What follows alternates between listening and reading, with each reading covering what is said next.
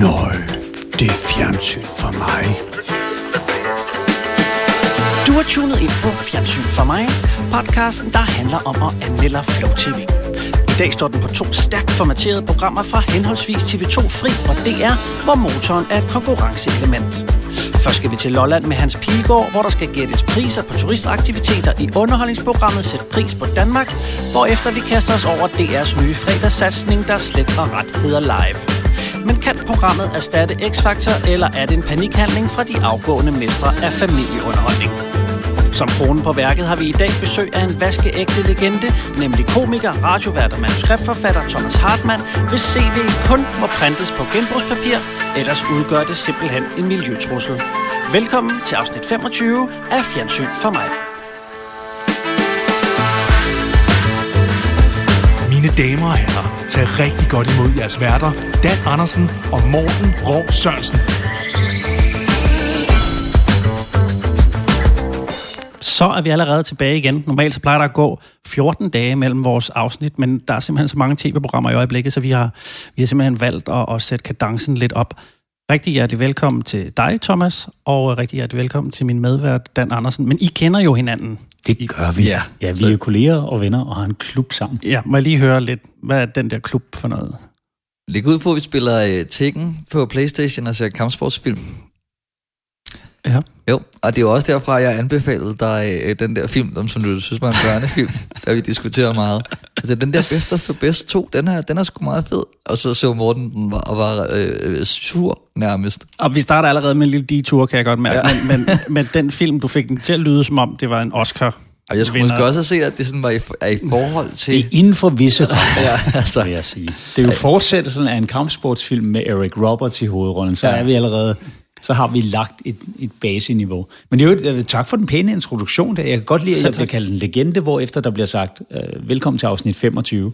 Så sidder jeg og tænker, okay, der må være 24 gæster, der er mere legendariske end mig. Så jeg jamen, venter det, med at det er spørge. simpelthen af respekt, fordi vi har ligesom tænkt, før vi er klar til Thomas Hartmann, så skal vi lige have øvet os. Vi kan ikke tage dig ind i afsnit det 1, var og så sidde utrolig og... rutineret reddet.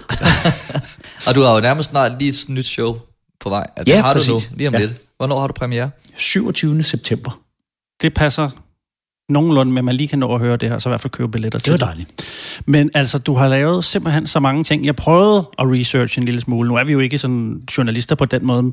Men altså, du har lavet en del fjernsyn bag øh, kameraet også. Ja, præcis. Ja. De vil ikke så gerne have mig ind foran kameraet, men de vil ofte gerne have mig med til at sidde og skrive tingene, så andre mennesker kan fremstå sjov. Men hvad kan du egentlig bedst lide?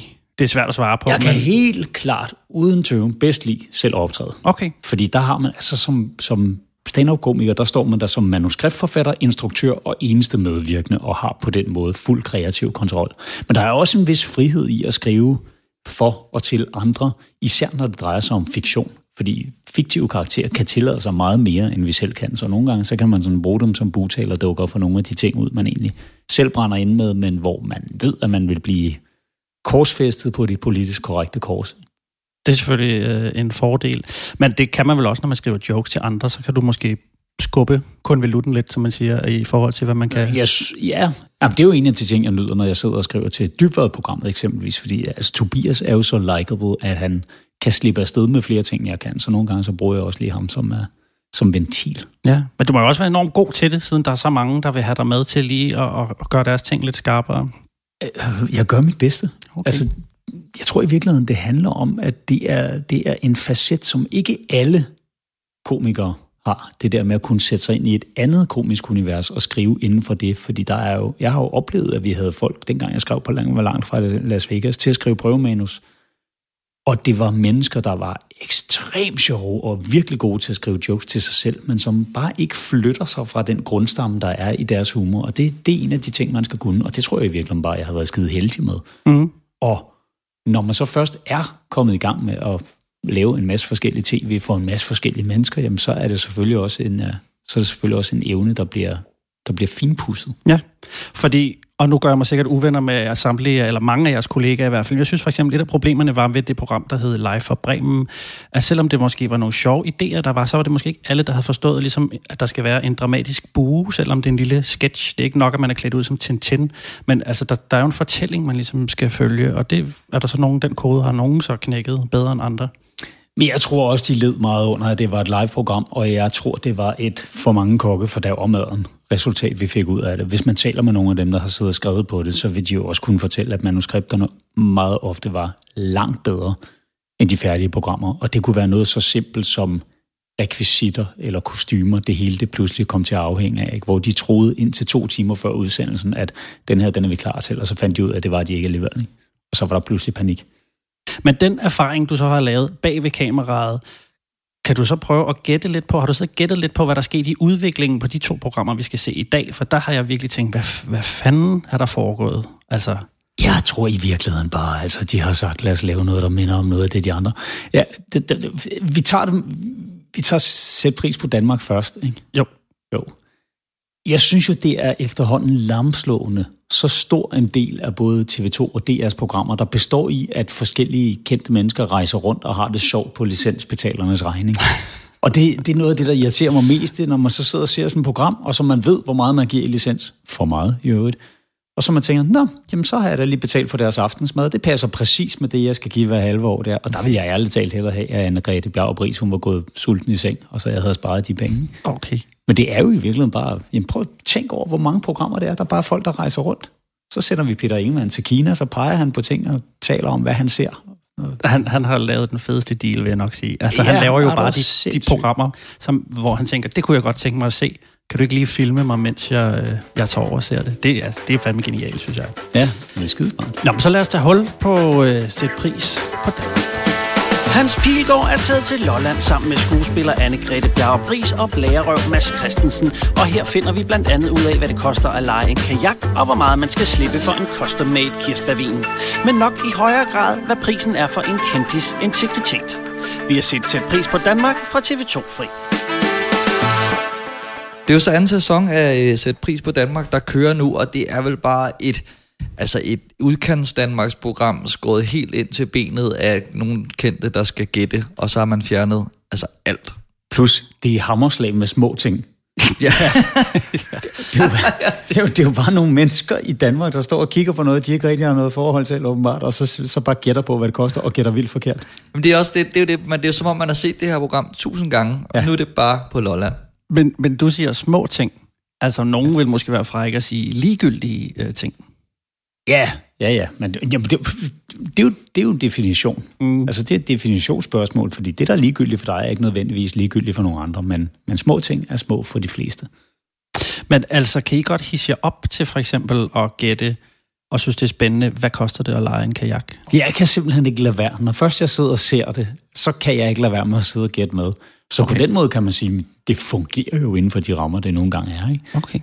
Ja. Men det var, jeg synes, det, det, det mest fascinerende programmet, det var, hvor meget det svingede i production value. Altså, hvordan de havde lagt droneskud ind, ja. hist og pist, og forsøgt at lave nogle lækre breakers. Og så lige snart vi var i gang med selve programmet, så var det sådan en, en klassisk enkamera virkelig halvtynd produktion, ikke? og hvor de placerede kameraet forskellige steder, og noget, der altid, når man først har arbejdet lidt med tv, så får man nærmest spændingshovedpine af de der, nu har vi Anne-Grethe Bjergbris, der står et sted og snakker om forventningerne til den gættekonkurrence, de skal ud i. Så ser vi konkurrencen, hvor hun vinder, og så har vi Anne-Grethe Bjergbris, der står på millimeteren præcis det samme sted med det samme lysindfald og en kameramand, der også er placeret præcis det samme sted og taler om det, der lige er sket.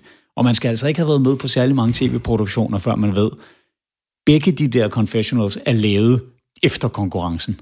Altså den ene af dem, det er bare så staged, hvor hun skal stå og sige, ja, altså det jeg forventer, det er jo at bla bla bla. Ikke? Ja. Og det er så tacky. Ja, men selve produktionen er jo nærmest et kapitel for sig, men det synes jeg, vi skal tage, når vi er Okay, men så, øh, så lad os starte fra en ende af.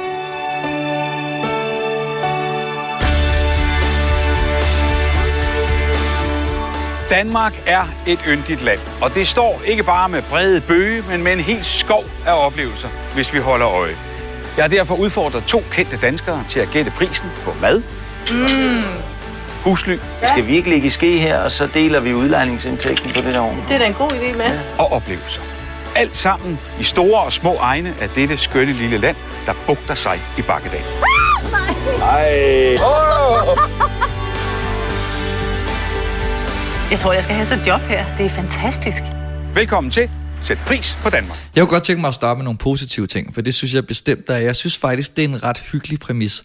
Jeg kan godt lide, at man kommer lidt rundt i Danmark, og jeg altså, synes personligt, at det er ret sjovt, hvor stor forskel der er på at købe en kaffe latte i København og i Rønne. At det er jo helt fjollet. Og det synes jeg er ret interessant, og jeg synes, der er sådan en, hvor man lidt undersøger lidt fordommene også, ikke? Og få dem bekræftet. Ja, faktisk egentlig. Ja, ja. Altså, vi er jo nogle kæmpe hatte herinde. Ja, i virkeligheden, ja. Altså, hvis vi, vi skal slå os i hardcore med Mads Christensen, så, så jo, som, som tror, at en kop kaffe koster 120 kroner, altså hvis man er nord for København, så jo, så er det nogle andre forventninger, man har til det. Jeg kan Men det er jo den pris, vi betaler for at have alting inden for rækkevidde. Jo, Altså, jo. det er jo interessant, når man kigger på Danmark på den måde, at ja, så kan man få et hus på Lolland for 600.000 kroner og tænker, wow, der er swimmingpool og alt muligt andet, og en liter juice koster kun 40 kroner. Men så til gengæld, så hvis du vil have noget som helst, ud over den liter juice og det hus, du selv bor i, så bliver du nødt til at begive dig ud på en halv dagsrejse. For eksempel et job, som Det- det, kan være lidt Ja. Men og, der- og det lokale pizzeria, det er det, du hænger på. Der er ikke nogen valg. De kan skide direkte på pizzaen 14 dage i træk, og folk bliver ved med at handle dernede, fordi der er ikke andre steder, man kan få pizza. Nej, men de får det til at se enormt hyggeligt ud, synes jeg i hvert fald i det her Og program. jeg synes også, det er et godt anslag med, at de lige altså, står der og får sådan en dejlig friskpresset æblemost. Altså, jeg, kan, jeg, jeg hygger mig på en eller anden sær Lad I måde. jo mærke til de sjove kontinuitetsfejl, da de skulle drikke æblemost. Nej. jeg, jeg lagde mærke til, Glas, der at forsvandt, og viskestanden i flasken, Ja, lige der præcis. sejlede op og ned. ja, da de første indklipsspillede, der var de kommet til at drikke noget af den, da ja. de kom i tanke om, at de skulle have det. Men det er måske kan jeg også godt det. leve med. Altså, jo, det men det er, det er, altså, det skal man måske også lægge mærke til generelt i det her program, at det er utrolig hårdt klippet mellem øh, øh, oplæg og synk og nogen, der speaker et eller andet og sådan noget. Så det er sådan, også, altså bare selv lydklippet er enormt hårdt. Den, der er tættest på det Ja. rigtige denne her gang, det er dig, Mads. Ja. Fordi 375 kroner er prisen. Så jeg er ked af at sige det. Du er så langt fra, at jeg ikke lige kan regne det ud i hovedet. altså, jeg synes faktisk, det er så rørende billigt, at jeg, jeg, jeg, forstår det faktisk ikke. 375 kroner er Nej. prisen. Mads, du vandt denne her ret klart. Nu har jeg fundet mit analytiske fodslag, og den øh, viden vil jeg tage med mig i morgendagens udfordringer. Jeg har ikke flere oplevelser til jer i dag, men jeg har nogen til jer i morgen. Jeg ved ikke helt, om man kan høre det på lyd, men her der er jo to-tre synker mm, samtidig med, at Hans Pilgaard står og fortæller i sådan en øh, reality-banan med to mennesker, ikke? Og det er et rasende tempo. Ja, det det- minder det om går sådan en anden stærkt. års, anden års opgave, man skal skrive, hvor man har overskrevet det med 2500 tegn, og så tænker jeg, jeg bliver nødt til simpelthen bare at korte noget ud. Og det undrer mig lidt i sådan et program, som, altså det ligger på TV2 Charlie, og nu kommer der nogle fordomme her, men jeg tænker, der kan man måske godt tage det tempo ud og tage det roligt, og altså bruge tiden på at jamen, altså opleve Lolland lidt og se de der flotte billeder, og måske også, nu har de to kendte med inde, så måske lære dem lidt at kende, for, altså bruge lidt tid på, at de snakker med hinanden, og man altså, finder ud af noget, men de er der jo bare som sådan nogle rekvisitter. Men du siger noget essentielt her. Det er, du siger to kendte danskere, og der vil jeg gerne lige have lov til at fremhæve, at det for en gang skyld er to kendte danskere, og ikke en eller anden uh, tidligere landstræners niveau eller noget. Nu har jeg sagt TV2 øh, Charlie et par gange. Det ligger selvfølgelig på TV2 Fri. De ting blander jeg lidt sammen. Men jeg tænker jo også godt, at tempoet kan have... Altså det er jo et livsstilsprogram over, ud over det hele, hvor man virkelig kan, kan tage altså, den tid, det tager at opleve natur og Danmark og frihed. Jamen, jeg synes, de programmer, som jeg kender, som har det her, hvad er det, 27 minutters format, eller 25-agtigt, der er det, man bliver nødt til at klippe ud, det er jo tit de der ekstra ting, som kan give noget liv, og noget, altså, vi føler, at vi rigtig lærer dem at kende. Det eneste, der er plads til, er jo kun formatet. Altså, vi skal videre, vi skal have den her motor, og vi skal se de her stokbilleder, altså skud af, af Lolland og sådan noget. Og, og så piller man måske meget af, af sjælen ud af et program. Det er i hvert fald min oplevelse af det. Det her kunne godt have været et 45-minutters program, og så havde det fået lidt mere tid til at ånde, synes jeg. Men det er jo et af problemerne ved, at selv public service-kanalerne er ved at blive kommersielle. Ikke? En ting, jeg elskede ved Breaking Bad-serien, det var, at afsnittene tog den tid, de nogle gange tog. Og de varierede jo helt vildt i varighed. Mm. Og det var simpelthen, fordi de havde en historie at fortælle, og så fortalte de den på den måde og på den tid, det skulle gøres. Og nogle gange kunne man godt ønske sig, at sådan et program, det simpelthen fungerede på samme måde, at de sagde, jamen altså, i dag med Anne-Grethe og, og Mads, der er ikke sket så skide meget. I dag var det 27 minutter. Og så en anden gang har de Claus Pilgaard og øh, Jørgen Ingemann, han er død for mange år siden, med ude. Og så sker der et eller andet, som gør, at jamen, i dag kommer det bare til at vare 42 minutter. Ja. Jeg tror jo, det vil gøre alle programmer bedre, men det vil gøre det ekstremt meget sværere at sælge reklameblokke og den slags ting, ikke? og i det hele taget lægge programmer. Jamen, det, det kan man jo så gøre på de steder, hvor man producerer udelukkende til Netflix egen produktioner og sådan Ja. noget. De, de kan gøre det på den her måde. Og jeg tror jo, at vi kan hoppe helt tilbage til Matador. Tror, de varierede ret meget i længde, sådan lige efter, hvad, hvad, hvad, hvad Balling lige havde fået øh, klippet Det sammen. kan godt være. Men det var jo også en af fordelene ved, at på et tidspunkt, så var der bare ikke mere sendetid den dag. Så var der prøvebillede et stykke tid, og så var der sort skærm. Fordi hvis der så var noget, hvor tiden var løbet, og det var blevet forsinket, eksempelvis liveudsendelser, jamen så blev det hele lige, lige nulstillet der. Så tænkte man, okay, vi sluttede en time for sent, men vi starter altså stadig klokken syv. Mm. Men det er måske det her øh, programs største problem, det er den der tempoangst. Ja. Altså, hvordan der hele tiden skal, skal skyde synker ind, og der må ikke være altså, altså et halvt sekund, hvor der ikke er nogen, der siger et eller andet. Det skal bare køre efter den der øh, øh, konkurrenceskabelon, og så er det egentlig lige meget med indholdet. Jamen, jeg tror, du har fuldstændig ret. Men altså, det, det er måske lidt ligesom, hvis jeg skulle på en date, at jeg ville være skide bange for, at vi dvælede ved noget, fordi så fandt hun ud af, hvor uinteressant jeg er. Ikke? Al- kan det være det, der er med de her programmer, man bare tonser ud af for, uh, uh se her, det er spændende. Altså, det, det virker lidt som om, de lever på, på en løgn. Ting bliver altid mere interessante, når man går i dybden med dem. Selv ting, der virker ligegyldige på overfladen, kan jo være mere interessante, hvis man finder ud af, hvilken passion, der ligger bag, og hvad der er af historie. Men når man bare står midt i en gågade og skal gætte, hvad en lol and koster, så bliver det nærmest ikke mere ligegyldigt. Ja, Så tænker I, hvad er det? ja hvad pokker er det? Ind, selvfølgelig. Lol, and. Hvis nu er på engelsk, så er det den laughing out loud. And. en lolland. En lolland. Ja, den er rigtig fin, den der. Altså, øh, Så, så der Undskyld, lå stadig det klip der, og jeg sagde tilfældigvis det med lolanden lige inden I skulle til at afvikle det? Nej, det, nu kan vi godt lige afsløre, hvad der sker i maskinrummet, men, men Dan, som har udvalgt klippene, hører du snakker om det der. Han Ah, ved så, okay, det er klip ja. ja. nummer 5, og så signalerer han med et fem fingre, at jeg skal afspille det klip. Okay. Det er jo derfor, vi har ventet til afsnit 25 med, at du skal på besøg. Ikke? Det, det kan du mærke, hvor stramt det sidder nu med de der... Ja. ja. Det var, jeg, altså, jeg kunne bare mærke, altså, fordi så er det jo ikke en laugh out loud, loud land, land fordi der, ja, så vil det være et land, for der er et el i overskud. Okay, jeg gik for meget op i det, kan jeg mærke. Men der var, jeg kedede mig også lidt, så jeg begyndte at lægge mærke til det, og så havde jeg fået ret meget øh, hovedpine over Anne-Grethe Bjarup Rises grin. Ved du hvad, nu sagde du borte med blæsten, Almo. Nu går vi jo direkte over i 9,5 uge, når jeg nu vasker øh, Anne Gretes fødder. Ej, ja. Sæt du dig her, skat.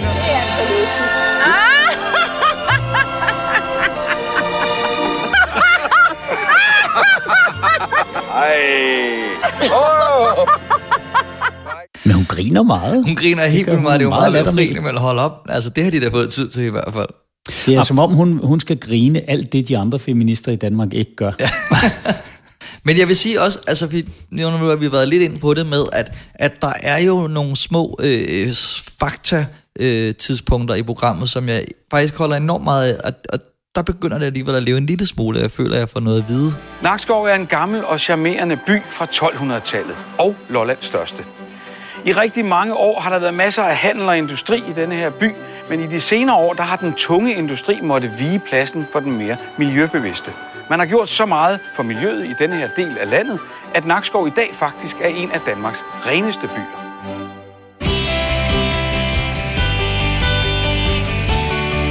Vi er her ved Lollands vestligste punkt, lige ud til Langelandsbæltet. Det hedder Frederiksdal, og her producerer man kirsebærvin. Ifølge DMI, så er det et af de tørreste steder i Danmark, og solen skinner lige så meget her, som den gør på Bornholm og på Anholdt. Der er med andre ord helt optimale betingelser for at modne de små sorte kirsebær. Det som frugtforskere kalder for Nordens drue. Der er nok lidt morfaragtigt, men her hygger jeg mig. Ja. Og her synes jeg også, at man glimrende kan høre, hvor god øh, Hans Pilgaard faktisk er i programmet. Jeg synes, han nailer alle de der oplæg. Hans Pilgaard er nærmest altid god. Det, han er en værtsmaskine, synes jeg. Altså, han- han virker ikke som om, at han kan bøffe i noget. Altså, det, han virker, det som om, virker han ikke er... rigtig, som om de kan sætte ham til noget, han ikke kan finde ud af, i modsætning til nogle andre værter. Ja, Men han I er heller ikke en faktisk- robot. Jeg synes alligevel, han får noget, altså nogle følelser med ind. Det er jo ikke bare sådan hvor han lige går ind og leverer sådan Krusty the Clown-agtigt, og så bare smutter igen. Nej, okay, nej, det, er, det er jeg ked af, hvis det var det, det kom til at lyde som om. Men det, jeg mener, er bare, det virker ikke som om, han kan sætte en fod forkert, når han ligesom skal udfylde den der værtsrolle. Men, men jeg lugter mig, eller jeg lugter mig lidt til, jeg lytter mig lidt til, at vi er sådan nogenlunde enige om, at det her program, altså det, her, det er meget tæt på at kunne et eller andet. Man skulle i virkeligheden bare give det 10 minutter mere. Og Ja. ja. så, jamen, når jeg hører det der om Nakskov, så tænker jeg, fortæl mig lidt mere om Nakskov.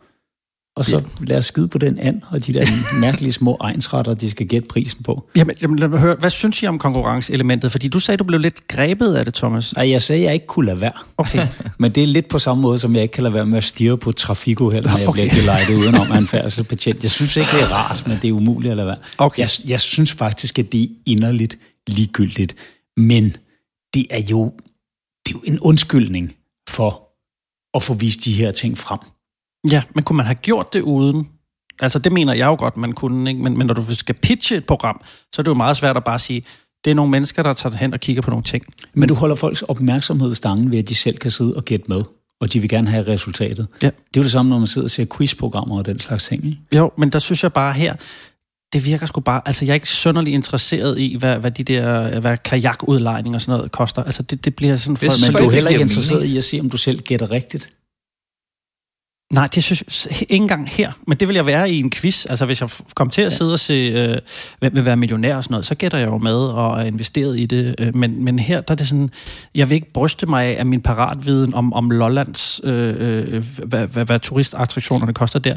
Det er ikke sådan en, hvor jeg tænker, det vil jeg gerne vide, men jeg vil godt være ham, der kan sige, til hver en tid, så kunne jeg svare på alle spørgsmålene, hvem vil være millionær. Altså, det vil jeg gerne kunne. Ikke? Jeg tror, Ja. det er det, der er forskellen.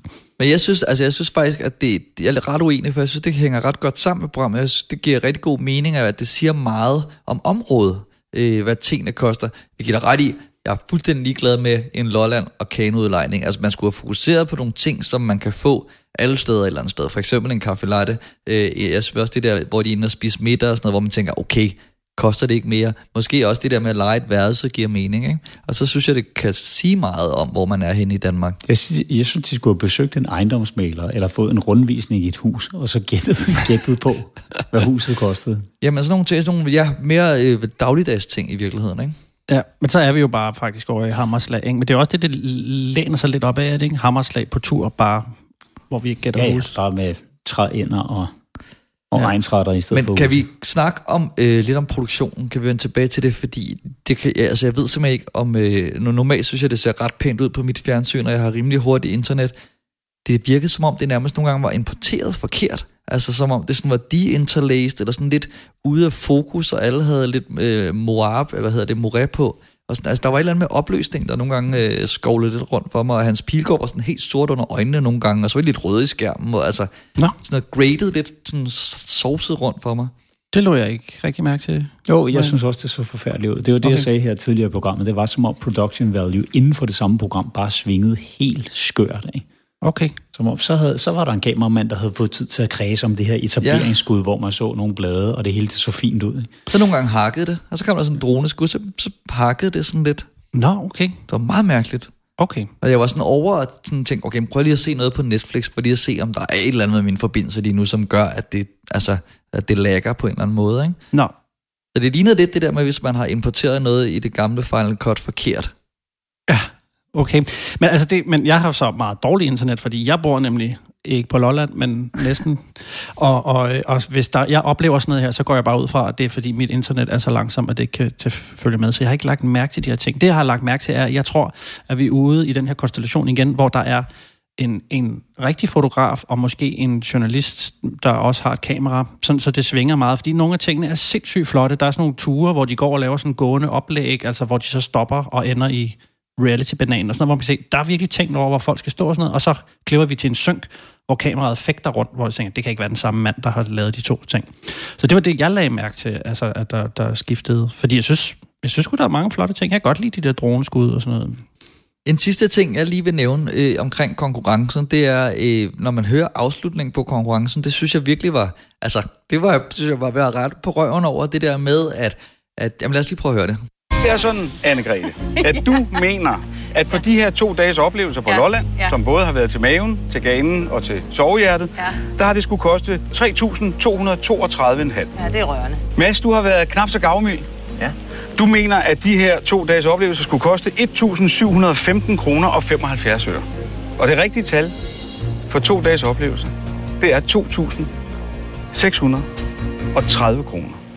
Gud, så er du tættere på end jeg. Det betyder, What? at Mads, du er 914 kroner og 25 øre fra det rigtige. Anne-Grethe, Den var god. du er 602,5 fra det rigtige. Nej, Du har overbetalt, men du er tættere på, Nej, så det er det- dig, der vinder. det er løgn. Det, det har er jeg ikke rigtigt. set komme. Jeg var da overbevist om, at det var dig, Mads. Jeg har da Det skudt var jeg i også. øst og vest. Det havde jeg heller ikke set komme. Skete der noget, der var 50% sandsynlighed for? Nej, men jeg havde heller ikke set det komme. Jeg stod en fed afslutning på konkurrence i stedet for Nej, det her med, da- det første spørgsmål giver et point, det andet spørgsmål, eller du ved, og så det sidste spørgsmål giver 100 point, så, den der, altså, så altså undervejs i programmet, kan, man- altså, så bliver det jo ikke kedeligt, hvem der har vundet, med mindre man sidder med en regnmaskine. Men, Men- så er det jo sådan lidt, fordi man, man troede jo, helt seriøst, man troede jo Mads var foran. Ja, Han, han gættede klart men det var bare, da han de gættede, mi- han gættede bare mere forkert, når han gættede forkert. Ja, da, men det kunne jeg meget godt lide, det er, at, at man har et, altså så er der da gemt noget Men konkurrencespænding hvis jeg lige må sige noget, så synes jeg, så de skulle, i frem, frem for at regne det ud i kroner, man havde gættet forkert, så skulle de have regnet det ud i procent. Ja, det kunne jeg selvfølgelig kunne noget Men mere. jeg synes, det er et problem, at man har en konkurrence, hvor alle deltagerne til sidst er overrasket over, hvordan reglerne er, og hvem der egentlig har vundet. Altså, det synes jeg er sindssygt mærkeligt, at man lige kan trække det ud af røven, så at Men sige. omvendt så giver det en dejlig spontan reaktion, Ja, jeg kunne som godt jo også det. så her. Ja. Men jeg, jeg synes, det var en stor fejl, de ikke regnede det ud i procent. Fordi hvis, hvis en af de ting, de skulle gætte på, havde været et hus, jamen der kan man jo gætte hundredvis af tusind kroner forkert. Og så øh, er man jo bare... Ja, det havde langt landet lidt, lidt mere øh, rimeligt. Og så kan man have gættet fuldstændig korrekt på alle de andre, hvor de andre de har Ja. skudt 10.000 kroner ved siden af. ikke? Ja, men det har du faktisk ret i. Så hvis I hører det her, procenter Ja. TV2 Fri. Jamen, så jeg tror, vi er sådan lidt på samme side, men øh, lad os prøve at høre, når vi sætter nogle øh, stjerner på. Vil du have lov til at, at starte, Thomas? Vi giver fra 1 til 6 stjerner her på Ja. programmet. Jeg vil gerne have lov til at give det tre. Simpelthen fordi, og jeg synes nærmest ikke, det er godt nok til tre, men det er heller ikke dårligt nok til to. Fordi to, så begynder man at nærmest at give udtryk for, at det her, det generer mig, og det gør det ikke. Mm. Det er bare virkelig ligegyldigt. Det er ligesom sådan en meterbar popsang i radioen, som ikke er en af de der, der irriterer ens ører, men bare sådan noget, "Vid, den er der. Ja. Og jeg vil aldrig blive hængende, hvis jeg bladrede forbi det, hvis jeg sidder og channel surfede. Må jeg spørge om en ting lige pludselig? Ja. Kunne I finde på at være med i det her program? Hvis I blev spurgt. Ja, jo, det tror jeg nu det, godt. Det tror jeg egentlig ikke, jeg kunne. Det tror jeg nu nok. Okay. Ja. Men man er også bare så afhængig af, hvem man bliver sat op sammen. Ja. Nå, men hvis nu de sagde jer to sammen, så I kender jo hinanden. Vil I så være med Vi vil jo have en hyggelig tur. Ja. Det er jo det. Altså, det vil jo være, hvad får man noget god mad og hygger sig lidt et eller andet sted. Ja, god mad, eller også får man de der lopas, som de fik dernede, hvor alt er fisk. Ja. Nå ja, du får kun fiskefrikadeller. Okay. Nå, fordi, Ej, men, I hvis jeg på forhånd vidste, at det var en god ven, jeg skulle sammen med, så jo måske, men ellers, jeg kan ikke rigtig se, hvad jeg skulle lave der. Fordi. Nej. det er jo netop, hvis jeg havde en eller anden form for kompetence inden for de ting, man skulle gætte på, så ja. Eller hvis det var noget, hvor man skulle lave en comedy-vinkel, som jo er det, jeg laver. Men jeg vil jo være så inderligt ligegyldig, fordi jeg er ikke kendt nok til folk, de synes, det er sjovt nok bare at se på mig. Det er ikke rigtig en setting, hvor jeg tror, man kan slippe afsted med at lave jokes. Jeg tror, de vil blive klippet ud, fordi nu skal vi lige gå med på præmisserne. Ikke? Ja. Og så er det jo ikke...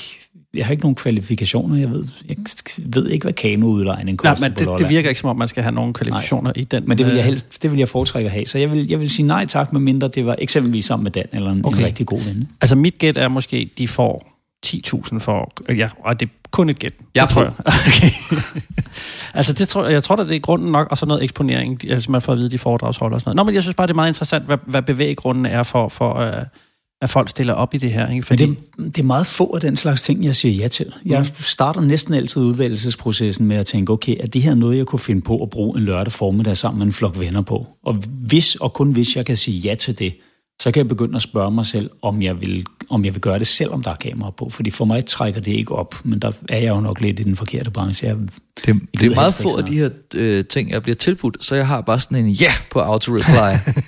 bare lige med det samme. Jeg kan ting. den jeg dag. bliver efterhånden heller ikke tilbudt særlig mange af dem. Jeg tror, jeg har sagt nej til pas mange gange. Men eksempelvis sådan noget, noget, der er med biler, sådan noget Zulu Djævleræs og femte gear og sådan noget, det siger jeg prompte ja til, fordi jeg bruger rigtig meget af min tid på biler. Så det er sådan noget, hvor man tænker, der, der har min tilstedeværelse en eller anden form for berettigelse. Det vil jeg virkelig ikke føle, den havde her. Mm. Og jeg vil også bare stå der, netop fordi det er TV2 fri, med sådan en bevidsthed om, 99 procent af seerne har ingen idé om, hvem jeg er.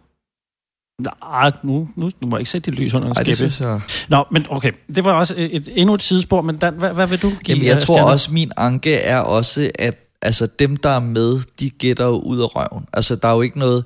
Altså, fordi... Hvem, hvordan skal du nogensinde gætte på, hvad en kanotur koster? Det, altså, det ved jeg jo ikke engang, hvad det koster i, øh, op ved, hvad hedder det, øh, Lyngby. Altså, så det skulle have været nogle mere dagligdags ting. Jeg kan egentlig rigtig godt lide konkurrencen. Jeg synes, det hænger rigtig godt sammen med, at man er i et område, og det kunne være rigtig spændende at finde ud af. Altså, se, lære lidt om noget område, øh, se, hvad ting koster i forhold til andre steder i landet. På den måde synes jeg, at det fungerer godt som et udkants Danmark-program, men jeg synes også, det er... Det skulle ikke have været 45 minutter, men det kunne godt lige have været altså sådan noget 35, fordi igen også, det er lidt ligegyldigt med gæsterne, for man lærer dem ikke rigtig, man lærer ikke rigtig noget om det, så de har ikke rigtig noget at gøre der, og så, altså, så er kvaliteten af programmet, den er så svingende. Så jeg lander også på tre stjerner. Okay. Ja, men så Fordi var vi det fungerer enige. jo også som et, det er jo også et program. Altså det fungerer jo, og det er jo godt, og det er jo skabelonskåret, og det kører jo lige efter bogen, så der er jo heller ikke, heller ikke nogen fingre at sætte på det. Nej, det synes jeg heller ikke, fordi hvis man kigger på, på det som en, en, et produkt, der skal laves, så er der jo ikke noget i vejen med produktet. Det indeholder alle elementer. Det har en god vært og et, og et, og et ret godt cast. Øh, nogen, der giver noget af sig selv. Jeg er ikke så meget for motoren, og det kommer selvfølgelig til at trække ned for mig. Så altså, jeg giver det også tre stjerner. Men det igen, som Thomas siger, altså, det generer mig ikke, det her program. Men, Det var meget let at se. ja, men det sgu heller ikke noget, der tænder mig. TV2 sidder pludselig med alle de store underholdningsprogrammer på hånden, og for DR er gode råd dyre. En måde at spare penge på er at lave sine koncepter selv, for selvgjort er som sagt velgjort. Eller er det? Vi har set første afsnit af DR's nye live sangprogram Live, hvor deltagerne optræder live foran et live-publikum, og seerne derhjemme kan stemme med live. Det er meget live, det her. Det er vel ligesom øh, DR's desperate, at vi skal have et nyt X-Factor, hvor de har taget altså alle de greb og elementer fra alle andre programmer, og prøvet at se, om de kunne mase ned i, et mutant-program, som så skulle blive det kæmpe nye. Men lad os lige starte med det navn, live. For ja. hvor er det dog irriterende, at når man ligesom bare prøver at google noget, eller sådan noget, så dukker der jo alle Ja, mulige ja. live... Øh, nå, Ja. tv, det er live tv. Nå, der dukker der også... Altså, det- det er alt for bredt til, at det ligesom kan, kan betegne et program. Det synes jeg er dårligt fundet på. Allerede der. Plus at jeg bliver, det vender vi tilbage til, men jeg bliver rigtig forvirret, øh, når, når Christian siger, øh, og så skal vi jo finde de deltagere, som skal dyste i de store live shows. Ja, Hvad? live, live, live. Er det, er det ekstra live? tænkte. Bliver det mere live? Kommer de hjem til mig live? Eller altså, hvad kommer der til at ske? Men det skal vi nok forvente. Den danske musikbranche har ændret sig. For få år siden handlede det om at få en pladekontrakt. Nu handler det om at være en god live-artist. Vi danskere er vilde med at gå til koncert. Vi elsker musikken og frem for alt fællesskabet. Men hvem er den nye store live-artist, der kan begejstre og røre os? Det er nu op til dig. Hundredvis har meldt sig til programmet. De bedste er nu klar til audition. To af Danmarks største live-artister, Sanne Salomonsen og Lina Raffen, er klar til at kæmpe imod hinanden om de bedste upcoming talenter. Velkommen til Live. Ja, de siger det selv. Hundredvis har meldt sig. De bedste er nu klar til audition. Det vil sige, der har været en audition før. Det vil sige, der er... Så live er det ikke. Altså meget af den der alt kan ske vibe, den forsvinder jo lige der. Ja, plus at det er som om, det der med, at I, altså, man kan ikke lade være at drage paralleller til X-Factor, hvor at de har udvalgt de mest interessante auditions på godt og ondt. Her ser man jo alle dem, der er gået videre. Altså, Tror du det? Ja, de har jo, altså man ser jo 3 gange 3 gange 3 Nå, jamen, jeg tænker, men, Men jeg før godt, det, så tror jeg, de har prikket en masse og sagt, kunne du ikke? Jeg så dig på Crazy Daisy eller Sam's Bar eller sådan noget. Kunne du ikke tænke dig at være med? Sådan noget? Jeg tror, de har Det her er ikke det store problem med, fordi Altså, det det betyder, kedeligt. at niveauet i udsendelsen bliver en anelse højere. Ja. Men jeg må så blankt erkende, og jeg er ikke stolt af det her, men jeg var en af dem, der sad og morede mig kongeligt over det der freakshow, det nogle gange var, når de havde de første auditions i X-Factor. Og alene det, at det element er væk, det tror jeg kommer til at koste dem en del seere. Nå, men tingen er bare, jeg mener med, at de bruger så meget tid på hver enkelt øh, øh, auditionær, eller sådan næste mand. I, men det er jo stadig en audition til dem, som, som de to dommere skal vælge, så det er sådan, der, altså, hvor for eksempel, øh, øh, jeg ved ikke, om du har set All Together Now, som vi anmeldte sidst, der er det sådan lidt det samme, hvor de har valgt nogen, der er fornuftige. Det går bare rimelig hurtigt, og sådan rimelig hurtigt ind ud. Her har de sådan en dobbelt præsentation, og altså, du ved, de, de bruger fandme lang tid på det. Jeg bliver lige nødt til, lige mens vi taler om det her, jeg bliver lige nødt til at tale om grafikken i det program. Yes. Det, det, det fik mig til at tænke på, det er sådan en midaldrende mand der lige har fået sin første farveprinter eller sit første redigeringsprogram, og så bare går amok i effekter og farver. Det var Lina Raffen og, og Sanne Salomonsen, som i øvrigt er de to gode elementer i det program. Det må man sige. De bliver sat op mod hinanden som sådan to tæklingfigurer, der skal til at kæmpe. Ikke? Det var virkelig skægt. Det kan jeg ikke engang huske. Jamen, det er måske, og det er jo, men jeg synes, det største problem ved det her program generelt, det er, at det er så stresset. Altså, der er så mange elementer, der lyder som om, at Christian, som jeg faktisk synes fungerer ret godt, han hele tiden har en i øret, der siger, prøv lige at skynde dig, skynd dig lige, vi skal lige videre, skynd dig, så er vi videre. Kom, Christian, vi skal videre nu, tiden går, Christian. Altså bare allerede i starten, øh, hvor at han bliver præsenteret, han når jo ikke engang at sige velkommen, så har han præsenteret Lina og Sanne. Tag godt imod aftenens vært, Christian Gindberg. Mine damer og herrer, tag godt imod vores to coaches, Sanne Salomonsen og Lina Raffen. Det er helt fantastisk.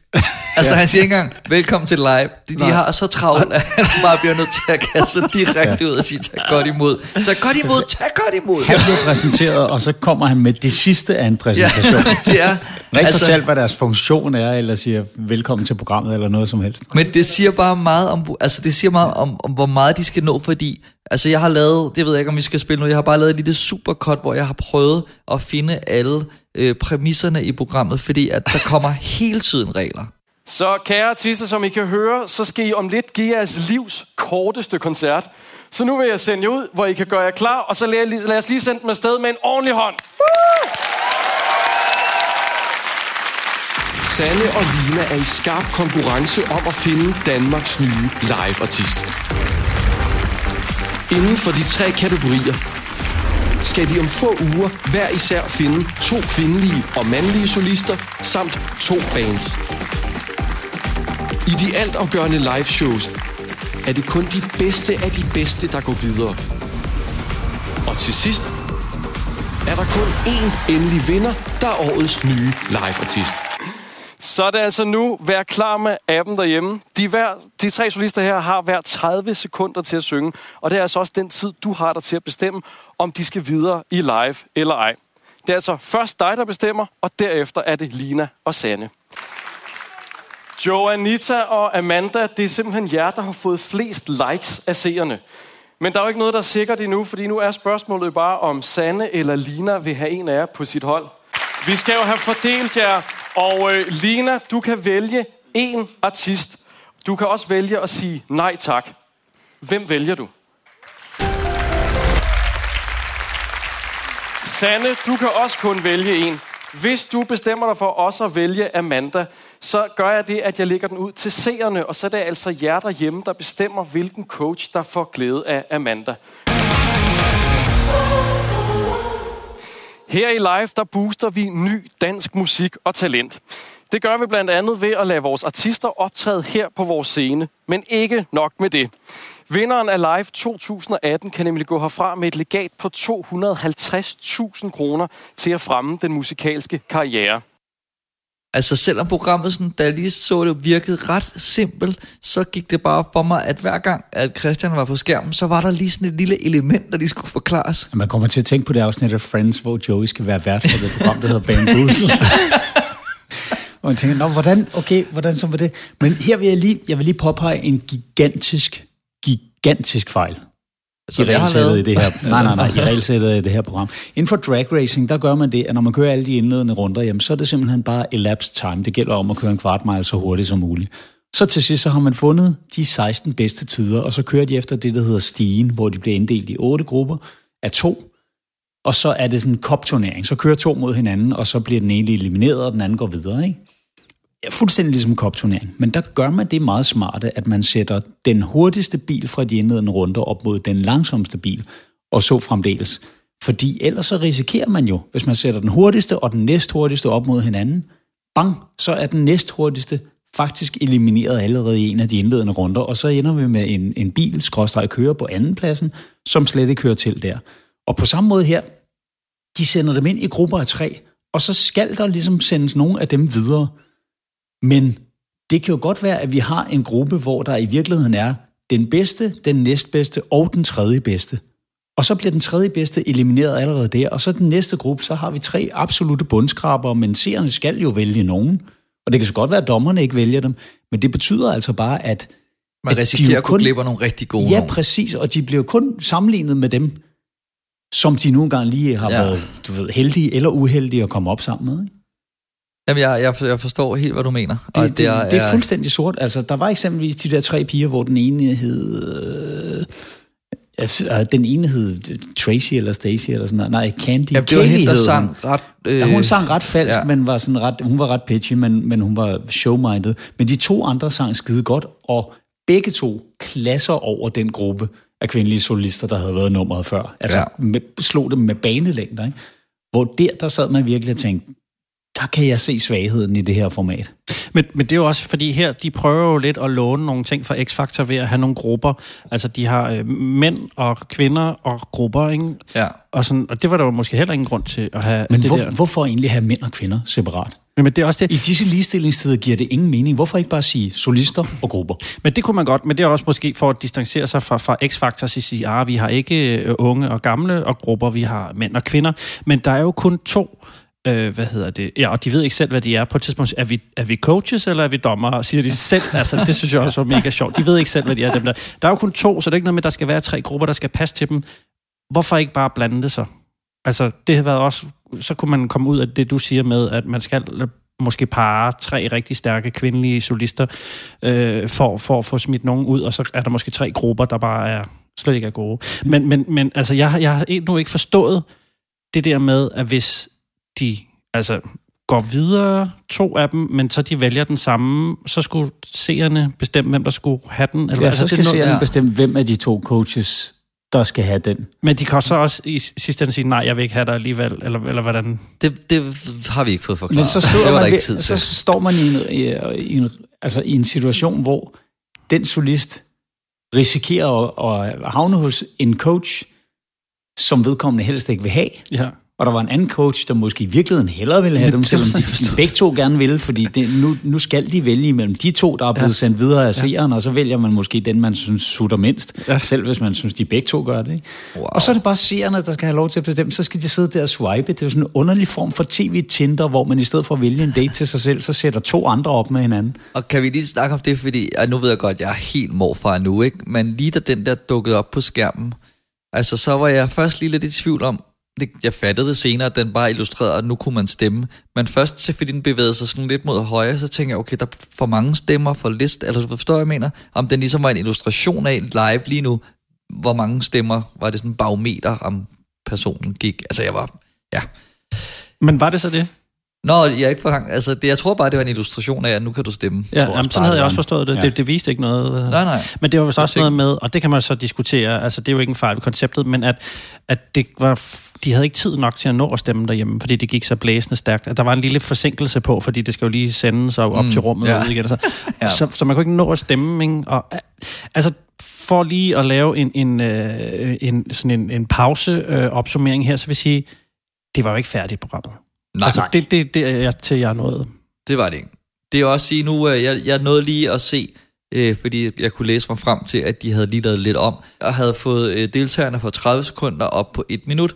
Så jeg tænkte lige, okay, nu prøver jeg lige at se, øh, se et program igen, for lige at se, gør det en forskel, fordi jeg synes også, det der, altså 30 sekunder, det var simpelthen så lidt, at jeg nærmest ikke fået noget at se, hvad der skete. Ja. Altså, det var sådan, at da Sanne Salomonsen, hun sagde til en af dem, så må du komme igen til næste år. At jeg kom til at grine højt hjemme i stuen, fordi jeg tænkte, tror du, der kommer en sæson 2 af det her? Ja, men nu har de bygget kulissen og sådan Ja. noget der. Det kan sgu godt være, at de giver det et skud mere. det, der har gjort ved, at det har sat det op til et minut, det er bare, at det ligesom bare bliver... Altså selvom der er så mange ting, og der er så meget tempo på, så bliver det alligevel ret kedeligt og langsomt. De er jo også ligegyldige, fordi man stemmer ikke på dem, mens de er på. Man skal se dem alle tre, og så skal man så stemme om, hvem af dem, der skal gå videre. Ja, det er en god pointe. Så det der, det, det, det er jo ligegyldigt, faktisk- om de hedder et kvarter hver. Det, det gør i virkeligheden bare, at man er længere væk fra den første af dem, man så, og har be- bedre tid til at glemme dem. Jamen, altså, men, og jeg skal lige høre, fordi lad os lige prøve at lige at gå lidt tilbage og få et overblik over alle elementerne i programmet. I øvrigt, hvis jeg lige må indskyde ja. en ting. I de klip, der er med coachene, prøv at lægge mærke til, hvor exceptionelt dårlig lyden i deres mikrofoner er. Det er som om, de har blæst hele budgettet af på alt muligt andet, og så har de sagt, "Nå, men så må vi ringe til Kina og spørge, om de kan give os de dårligste mikrofoner, de nogensinde har lavet.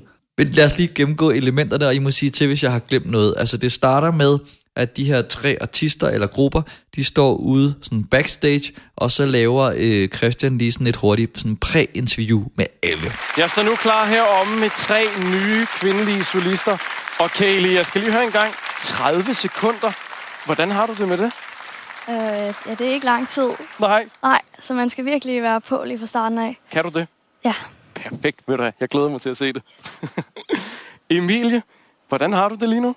Jeg har det pissefedt, men jeg ved ikke lige, uh, det hele det falder lige ned lige nu. Der sker rigtig mange ting på meget kort tid. Men ved du hvad, du må godt gå ind og stille dig klar nu. Tak for det. Clara, hvordan håber du, at publikum vil tage imod dig? Jamen, jeg håber, at de vil, de vil klappe, og de vil nyde det. Det er ikke så lang tid. Nej, men ved du hvad, jeg lover at nyde det og klappe så højt jeg overhovedet kan. Nej, tak for det. Værsgo ind på scenen. Der sker nemlig rigtig mange ting på meget kort tid, og det her det er bare det første element, hvor jeg tænker, er det nødvendigt at gøre, altså ved alle? Må, må jeg lige sige en ting? Fordi jeg hørte i øh, min øh, øresnegl øh, en, der var med på det her program, der sagde, at det her element var kommet til øh, ret sent, fordi de havde ligesom lavet noget fokusgruppetest, hvor der var nogen, der sagde, at vi mangler noget suspense. Vi vil gerne se de nervøse inden. Så det her er et element, der er kommet. Det er også derfor, det, hvor kan vi gøre det? Vi, vi står lige ude bag storskærmen, inden de går ind. Så laver vi det bare der. Altså, jeg ved ikke, om det passer, men, men det kunne godt være en god forklaring. ind. Ja, ja. Og der er jo, altså til sidst i programmet, i det første program, det er ret sjovt, øh, og det er også lidt tavligt, fordi jeg er løbet tør for tid, men de skal ligesom gennemføre det et eller andet, så det er bare, hvordan går det fint nok? Hvad med dig, Heis? Okay, ind og syng. Altså det er godt. Nå, så kommer næste element på scenen der, alle de står derinde, og så igen kommer der sådan en dobbeltpræsentation, hvor de først bliver præsenteret på den der skærm, hvor man tænker, ja. det må være nok, så kunne de gå i gang. Men nej, nej, så skal de også lige præsentere sig, altså live. Jeg hedder Amanda. Min sange er super føleren og øh, stille og rolig, sådan lidt smukt og lidt grimt. Jeg elsker at stå på scenen, både fordi at jeg bliver totalt nervøs, men jeg er super til stede, og det er bare det bedste.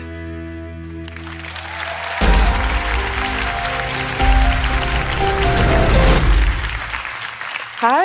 Hej. Hvor er det dejligt at være her. Fedt. Har I det godt? Ja, har du det godt? Ja. Edderspændt. Ja. Det er vi også. Jeg skal spille et uh, nummer, der hedder Som et ekko, som jeg har skrevet. Så kommer sangen så. Så efter alle har sunget... Men lad, kan vi lige dvæle lidt Ja, ja, ved den der okay. dobbeltpræsentation, fordi det var noget, der irriterede mig sygt meget. Der skulle kun have været den der op på storskærmen. Det synes jeg var Mm. mit yndlingselement. Mm. Øh, det, var sådan, det så sådan lidt rødt ud, og hvor de stod i silhuet, og så dukker de så frem og, og siger noget, som er øh, klippet, og der er lidt underlægsmusik under sådan noget. Det er sådan, okay, det, nu glæder jeg mig til at se, hvad hun kan. Jeg nåede nemlig også at tænke, at det faktisk var en god ting, at de præproducerer dem, fordi det tager det der nervøsitetselement ud af det, hvor man nogle gange afskriver nogen allerede inden de er begyndt at synge, fordi Ja. ja. de simpelthen bare ikke er gode til at præsentere sig. Ikke? Prøv at lægge mærke til i den slags programmer, hvordan man ofte førstehåndsindtrykket, det er, hvor friske de virker, altså hvor udadvendte de er, hvor, hvor lidt generede de er. Og det siger jo ikke nødvendigvis noget om, hvor dygtige de er. Men, men når det kommer så stramt, altså som den der lille VTR, der ligger inden, så øh, punkterer det også bare fuldstændig, når man så klipper ned til dem, og de står helt altså, i, i noget øh, andet lys, og ser helt bittesmå ud på den der scene, og skal svare på et eller andet spørgsmål. Altså, det piller bare alt ud af det, man lige har bygget op, synes jeg. Altså, det var så irriterende, Ja, synes man jeg. får også Og når tænke, man- øh, hvis der lige havde været den der præsentation på skærmen, og så bare altså, en guitar, der bliver slået an, eller et eller andet, så er vi bare i gang, ikke? Lige præcis. Det, var, det skulle gå direkte over i musikken derfra. Men så efter det, så optræder de alle sammen, og så er der lige et dommerinterview, hvor de lige siger, hvad synes I? Altså bare sådan generelt, hvad synes I om dem, der er optrådt? Helt ligegyldigt. Så bagefter, så skal vi finde ud af, hvem der er gået videre. Og lad os lige tage det der med, fordi vi har jo ikke noget forhold til de her personer.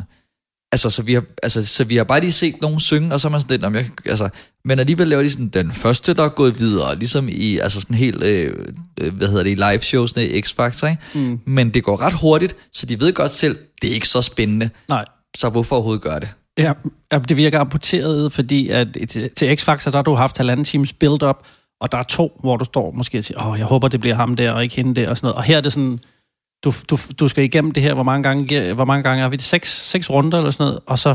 Ja, og i X-Factor er det halvanden times build up inden for det program. Jamen, det er det, kan være program nummer 8. Man har fået et forhold til de Ja. her mennesker, og, og, og ved, om der er noget konsekvens i deres præstationer. Og, ja. Ja. Og så efter det, så skal dommerne så bestemme, så for hvem de helst vil have, enkeltvis selvfølgelig, og så bagefter det, så er der måske en afstemning hos seerne, hvis dommeren har valgt den samme, og så efter det, så er der lige sådan en, du ved, dommerne sidder lige og snakker lidt indbyrdes, og så starter vi forfra igen. Og med det der, en at anden- dommerne sidder og snakker indbyrdes, det er et element, de godt kunne barbere ud. Men jeg tror, det er, fordi de lige skal have resettet et eller andet, og så... Ja, men det er også fordi, så lærer vi dem lige at kende, og oh, og... Men ligesom, dem kender vi jo godt. Altså, de- der er, ikke, der er jo ikke meget mere for seerne at finde ud af. Men der har stået på det der whiteboard også, husk, det er dommerne, eller coachensne, eller hvad vi nu kalder dem, der er hovedpersonerne, ligesom der i X-Factor. ikke? Det er dem, vi vender tilbage for at se. Det er Blackman og Remy, og altså, det er dem, seerne gerne vil se i X-Factor. Men, men for lige, bare lige at tage det her, så, altså det her loop, jeg lige har været igennem, ikke? Mm-hmm. Altså det gør man først med mandlige solister, så gør man præcis det samme med kvindelige solister, præcis det samme med bands, og så tænker man, det var et program. Nej, vi laver bare en gang til. Så det er jo bare to programmer back to back, som kører. Altså, der er jo ingen forskel. Og der synes jeg jo bare helt klart, at man skulle have taget en klamamse af det der gennemløb med, med de forskellige kategorier. Altså, der skulle ikke have været kategorier, men alligevel. Og så nøjes med det, og så har givet det mere tid. Altså, da vi, da vi startede på runde to, så sagde Marianne, min kone, som jeg sad og så det med, skal vi igennem det igen? Nul stjerner. Jamen, og altså. det var lidt spøjt til at give en ret lige der, fordi der, der døde jeg en lille smule inden i, at, at der ikke var mere at komme efter. Men lad os da også lige nævne, du sagde det lidt i starten, det der med, at hvis der er nogen, der bærer det her program, altså forestil jer, øh, øh, øh, hvis Lina og, og Sanne ikke havde været med. Altså det er jo klart, det er jo, altså hvis de ikke havde været der... Uden altså, dem havde det været færdigt. Så havde det været en katastrofe jo. Altså Lina, hun er jo den eneste, der ligesom, altså hun er jo altid fantastisk, og ligesom også udfordrer lidt øh, nogle af deltagerne, og bare giver det et eller andet substans. Jeg kunne også godt lide de der anslag, der var med, at hun ligesom ville udfordre sig selv og forsøge at bevæge sig uden for sin comfort zone og sine vante rammer. Og det var noget af det eneste, hvor jeg tænkte, det er noget, der tegner lovende for de kommende programmer. Hej. Hej. Jeg skal synge Sorry Not Sorry af Demi Lovato, og den har jeg valgt, fordi den har et rigtig godt budskab, og så den lidt sassy i det også. Må jeg lige spørge om en ting? Når du ja. gerne vil synge en sang, der er lidt sassy i det, så du er simpelthen nødt til at forklare mig dit valg af tøj. Øhm, ha' det rart. Okay. Ja. Vil du også tænke det, hvis du stod på en scene foran 5.000 mennesker? Ha' det rart. Jamen, jeg tænker, ha' det rart på den fede måde. Aha. Mm. Okay, Jamen, lad os høre dig sådan. Man kan ikke bare sige på den fede måde, og så få noget til at være fedt. Det kan man ikke. Ja, min farmor er lige død. Altså på den fede måde. Men jeg sidder og tænker, fordi lige så snart, at øh, Lina og Sanne folder sig ud, altså så, så kan det et eller andet. Altså fordi de rent faktisk kommer med nogle ret savlige ting, og de ved noget om det, de snakker om osv. videre, At det lige pludselig ikke bare er altså klodser, der bare bygget op, men så kommer der et, et program, og jeg har virkelig tænkt på, vil det, altså hvordan kunne man løse det her program? Jeg synes, for, jeg synes man skulle have, have ligesom i hvert fald have gjort det, at der ikke var en runde to af det her, og så givet det noget mere tid. Hvad, hvad synes I om Christian? Bare sådan lige, vi skal nok vende tilbage til, til løsningen, men hvad, hvad synes I om verden? Jamen umiddelbart, som jeg startede med at sige, jeg synes, han, han gør det, øh, øh, jeg vil næsten sige fremragende under, altså den, det pres, han er sat under, alle de ting, han skal øh, præsentere, alle de oplæg, han skal lave, alle de der sådan ret efterhånden lidt komplicerede altså regelting, han skal, han skal formidle, samtidig med, at jeg forestiller mig, at der er en, der netop sidder i øret og siger, vi skal videre, vi er travlt, du må skære ned på det, du skal sige det hurtigt, bare videre, så øh, du, øh, Lina mig ikke sige mere, og sige, hun skal sige stille. Ja. Der var faktisk ikke meget øh og mundlort i Ikke det betragtning af de betingelser, han har arbejdet mm. under. Jeg vil også sige, at vi skal jo også lige give dem tid til at finde formen. Mm. Der, er nogle, der er nogle skønhedsfejl, der lige skal... Mm. Jeg synes, han er skidegod. Jeg kan rigtig ja. godt lide ham. Altså, mine børn har set meget øh, øh, Ramachan og sådan noget med ham, og, og han han er su- super likeable. Ja, han er sådan en børnevært fra øh, et lille nørd, tror jeg, og så fremdeles. Man kan næsten sige, at jeg har fulgt ham. Nej, jeg synes, han gør, hvad han kan, men jeg kunne godt tænke mig at se, at han havde haft lidt mere øh, tid, så han måske kunne selv komme med noget. Ikke? Fordi for eksempel sådan en som Sofie Linde, hun har tid til os at slynge nogle kække bemærkninger ud, som virker som om, at det er noget, hun finder på der. Men det er der jo ikke tid til her. Altså, han kan jo ikke komme med noget personlighed. Han kan bare sige, nu skal vi videre. Og det synes jeg er sundt. Men jeg kunne godt tænke mig at, at, at, at dykke lidt mere ned i, hvad han kan som sådan en showvært der. Det havde jeg ikke lige set ham som. Mm. Ja, fordi den måde, han står der på, det kunne nærmest være klaret med en voiceover. Ja, det kan man godt sige. Men det kan jo være, at han får mere plads hen ad vejen, ikke? og det kan være, at han bliver mere nødvendig. Man kan forestille, man håber i hvert fald, at de senere programmer bliver mindre hektiske, når de har fundet frem til de deltagere, der nogle gange ja. skal videre Fordi jeg kunne også til godt- live live. Fordi jeg kunne også godt tænke mig at se altså det forhold, der er mellem de to øh, kvindelige øh, coaches, dommere, øh, og så ham. Altså det kunne godt være, at de kunne få et eller andet sjovt ping-pong op at stå, hvis de ikke havde så skide travlt. Har I jo nogensinde tænkt over det? Hun er jo hele Danmarks rockmammer. Hvis du siger rockmammer, så ved vi alle, hvem det er. Er der nogensinde nogen, der har hørt hende spille rock? Sådan rigtig rock? Det, altså, var det ikke det i 80'erne, det hun spillede der? Var det ikke det, man kaldte rock oh, dengang? Jeg tør ikke lægge mig ud med Sneakers. de tre lyttere, vi har, der måske godt kan lide Sanne Salomonsen. Nå, jamen, det er jo ikke for at kritisere hende, det er bare et sjovt nickname, ikke? Ja, jeg, jeg tror ikke, jeg er helt musikkyndig nok til, at jeg sådan tør gå ind og sige, det der, det er ikke rock. Har hun ikke lavet noget? Ah, jeg synes allerede, det var pop dengang. Nå, okay. Og jeg, jeg er den, der bedst kan huske 80'erne af os tre. Det, det har du nok ret i. Og hun leverer stadig røven af. Jeg sagde heller ikke, at nogen skal holde op med at kalde mig Jeg sagde bare, at det var... Men lad os lige vende tilbage til, kan det løses?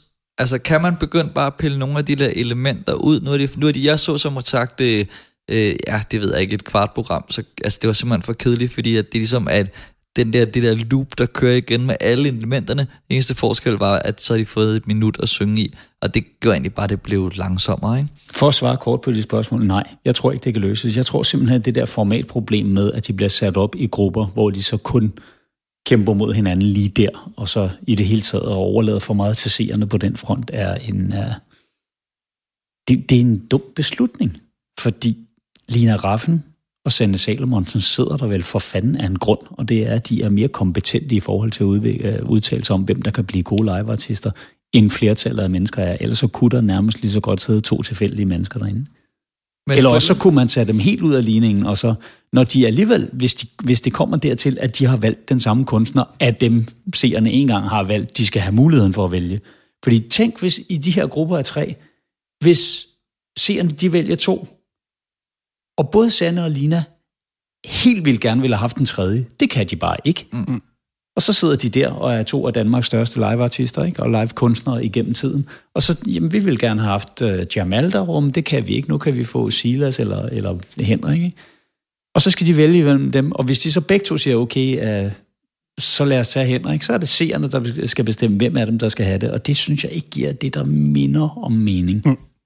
Men i sidste program, der snakkede vi nemlig om det her med, at det har været meget op i tiden, at man skulle have et second screen element, når man udtænker nye koncepter. Vi snakker så også om, at tiden er ved at være løbet fra det. Men for mig virker det sådan lidt for... Altså, man tænker elementet ind, inden man egentlig kommer med den gode idé til programmet. Altså, man, der står Hvem på... har fået flest likes? Den ja. sætning har man været glad for. Ej, ja. Det, det er nemlig rigtigt, at det virker forstyrrende. Altså, hvorfor ja. kan vi ikke bare stole på dem, der er der? Og så måske til finalen, som er live, live, live. Der kunne det være seerne, der et eller andet havde noget live at gøre med det. Og sms-afstemning og likes vil også altid være misvisende, fordi der bliver ikke taget højde for den demografiske gruppe, som nogle gange... Altså, der kan sidde massevis af voksne mennesker, og synes, at den ene, med rette synes, at den ene af de tre solister er væsentligt bedre. Det kan være noget så simpelt som, at der står lad os sige, en 32-årig og kæmper imod to 24-årige, og den 32-årige kan være væsentligt bedre kvalificeret, men fordi de andre, de rammer en lidt yngre målgruppe, der er nogen, der bedre kan identificere sig med dem, jamen så er det dem, der får stemmerne, og det er jo altså teenager og folk i starten af 20'erne, der render rundt med en smartphone limet til håndfladen konstant. Ikke? Jeg kunne ikke interessere mig nok for det program, til at jeg nogensinde ville stemme på nogen. Mm. Men jeg kan sagtens interessere mig nok for det til at sidde og blive irriteret over, hvem der går videre i forhold til nogle af dem, der ryger ud. Mm. Så jeg synes, der er, nogle, der er nogle fejl i programmet, der er så graverende, at jeg ikke tror, at det kan fikses. Har I luret, hvad det er, der sker med dem her, der så går videre? Hvad der så skal ske? Det var det, jeg ville spørge jer om, fordi ja. jeg tænkte, er det mig, der ikke har fattet det? Altså, jeg, fordi jeg vil gerne være den mest øh, uintelligente her, og jeg, jeg kan simpelthen ikke... Altså, han sagde det et par gange, og så kommer der nogle live-live shows, men så har de så bare blevet coachet, som jeg forstår det, af henholdsvis Lina og Sanne, og så skal de gøre det igen, eller hvad? I nogle live-live shows? Jeg, har, jeg har seriøst ikke gennemskuddet det. Altså, jeg, jeg tænkte, og jeg prøvede sådan at tænke, okay, hvis jeg nu skulle se eksempelvis X-Factor for første gang, og jeg ikke vidste, hvad der... Nu kender man det så godt, ikke? Vil jeg så sidde med samme følelse? Det tror jeg bare ikke. Der synes jeg, det er sådan ret... Der er ligesom om dommerne, selvom de sådan sidder sammen, så konkurrerer de også mod hinanden. Og det er jo lidt det samme her, de har prøvet at få til at ske, ikke? Men jeg ja. ved ikke, hvad det ender med. Jeg Jamen, ved ikke, hvad, jeg... hvad der sådan er... Nej, jeg ved heller ikke, hvad det er, de skal herfra. Og det er også derfor, man er sådan... Jeg er ærligt talt ikke sikker på, at de selv ved det. er vi coaches? Er vi dommere? Ja, nå, men, jamen, altså det kunne have været, været fint, hvis der var en præmis, der hed, og så skal de hen og spille med et øh, band på spillestedet Vega med et, for et live publikum, og så tager vi den derfra. Eller sådan et eller andet, ikke? men jeg ved ikke, hvad det er, de skal, og jeg ved ikke, hvor, hvor lang tid, altså går de i bootcamp og sådan noget, alle de her elementer, vi plejer det, at have for de det kan de ikke gøre, fordi det kan de jo i sagens natur ikke vise live. Nej, der er vi også Alt skal jo foregå der. Jamen, så, Ja. det, det kan jo ikke lade sig godt. De har jo malet sig selv ind i et hjørne med hele det der live-koncept, og så det, at de har givet seerne så stor magt over programmet. Ja. Jeg er bare, jeg er bare lidt spændt på at finde ud af, hvad live shows kan, som også er live. Altså, hvad der er live, mere live. Jamen, live er jo live. Og live det bliver lidt mere live. La, la, la, la. Jeg vil rigtig gerne kunne forsvare det her program, fordi på en eller anden måde er det rigtig nemt at bashe noget nyt, der bliver lavet, som skal minde om et eller andet, men wow, altså det er jo det er fuldstændig kaotisk på mig. Altså jeg ved ikke helt, hvad der kommer til at ske. Det virker som om, det er sådan en potpourri af en masse greb, som virkede enkeltvis i lignende programmer, og så er de bare altså, most ind. Altså den der præmis, som burde være enkel, har så mange delpræmisser, at jeg simpelthen ikke kan finde rundt i det. Og en, og en anden ting er, at, at altså, anden halvdel af programmet er bare første halvdel, der er gentagelser, som i forvejen er en gentagelse af en masse øh, forskellige solister, der kommer, og, og bands, der kommer ind. Og så er der det der i forhold til for eksempel sådan i X-Factor, hvor man tænker, der har de udvalgt de mest interessante, og så er der nogen, der flyver lidt under radaren til et senere tidspunkt.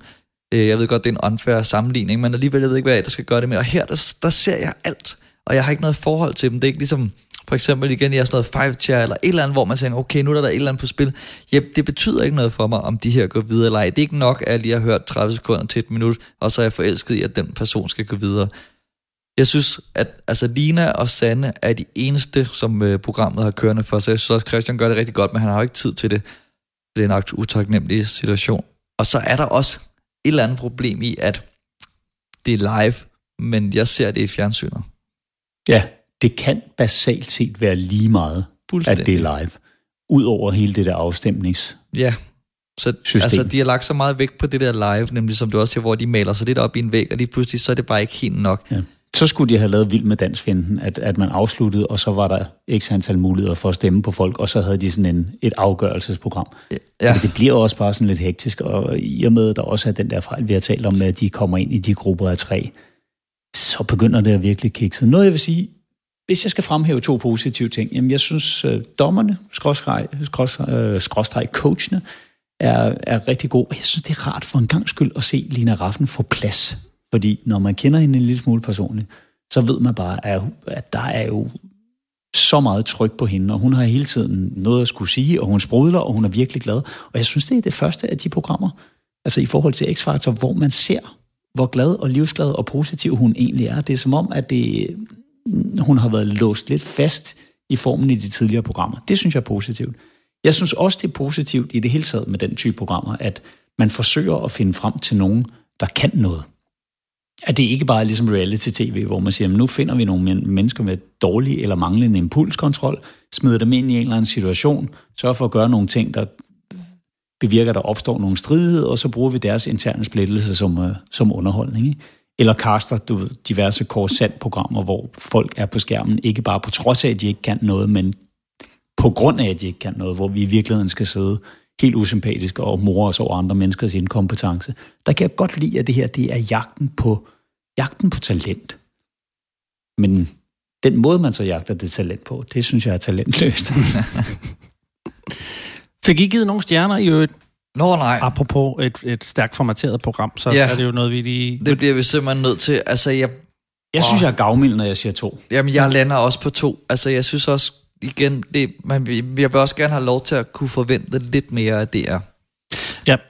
Og så er der hele den der med, at altså, du ved, de har ligesom givet afkast på X-Factor, fordi at der var sådan en, altså det var nærmest blevet helt politisk, og så laver de bare noget, som, hvor de prøver lidt at lave det samme, men så bliver det bare rigtig dårligt. Jamen, det ærger mig sindssygt meget, det her. Fordi jeg har altid stået i, det må så være 10 år, og sagt, "Men hvorfor har DR, den her kæmpe underholdningsmastodont, ikke bare lavet noget selv? Altså, de har ressourcerne til det, men nu skal det så være her øh, kvart i lukketid, at de hiver det her op af hatten for at konkurrere med X-Factor igen, for at være først ud af starthullerne, inden TV2 går i gang med X-Factor. Så de har haft for travlt, og det bærer det her program virkelig præg af. Og jeg synes, det er så sundt. Jeg vil gerne have, at det her projekt lykkes. Jeg vil gerne have, at vi kunne lave et, et format her i Danmark, som vi kunne eksportere til hele verden, ligesom dengang med den store klassefest og sådan nogle øh, øh geniale koncepter. Men det her er altså bare en, en kage, der ikke øh, er bagt færdigt. Og med I de har, rigtige ingredienser. I Jamen, der er i hvert fald kommet alt for mange øh, ingredienser ind i. Og når man vil lave et stærkt formateret program, så skal formatet altså bare sidde lige i skabet. Desværre. Jeg håber, at måske de kan finde formen, men jeg tror ikke rigtigt på det. Det bliver også til to stjerner for mig.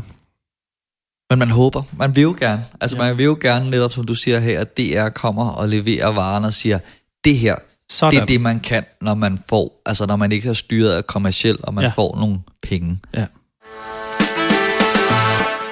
Thomas Hartmann, tusind, tusind tak, fordi du kom.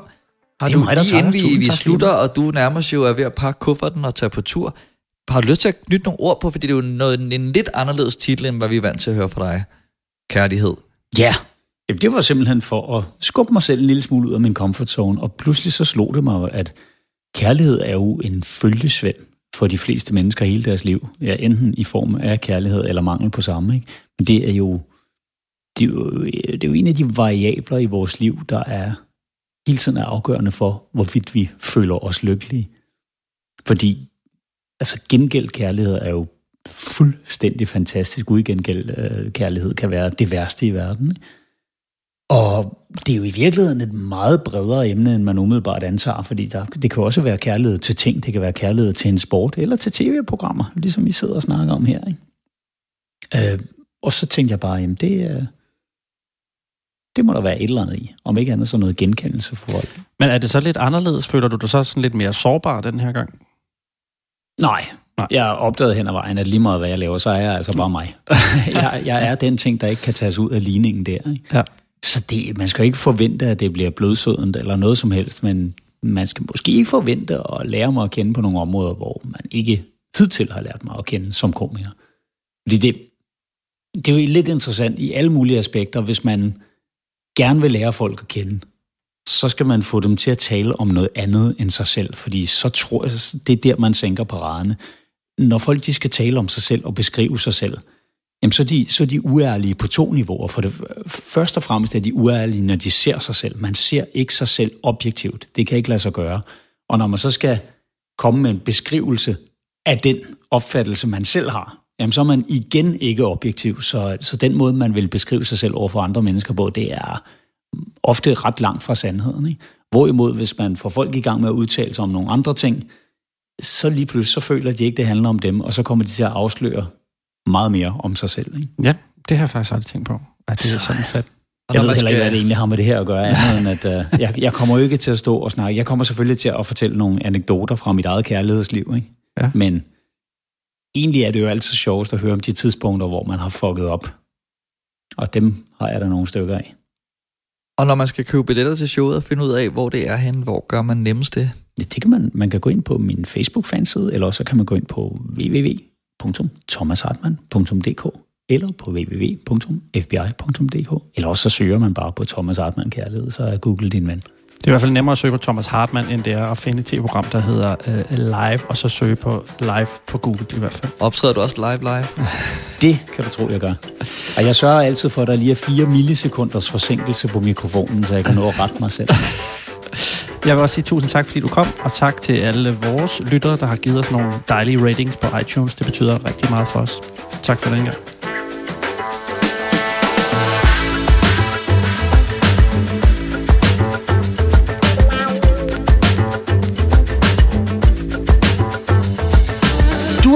Fjernsyn for mig, og mange tak for det.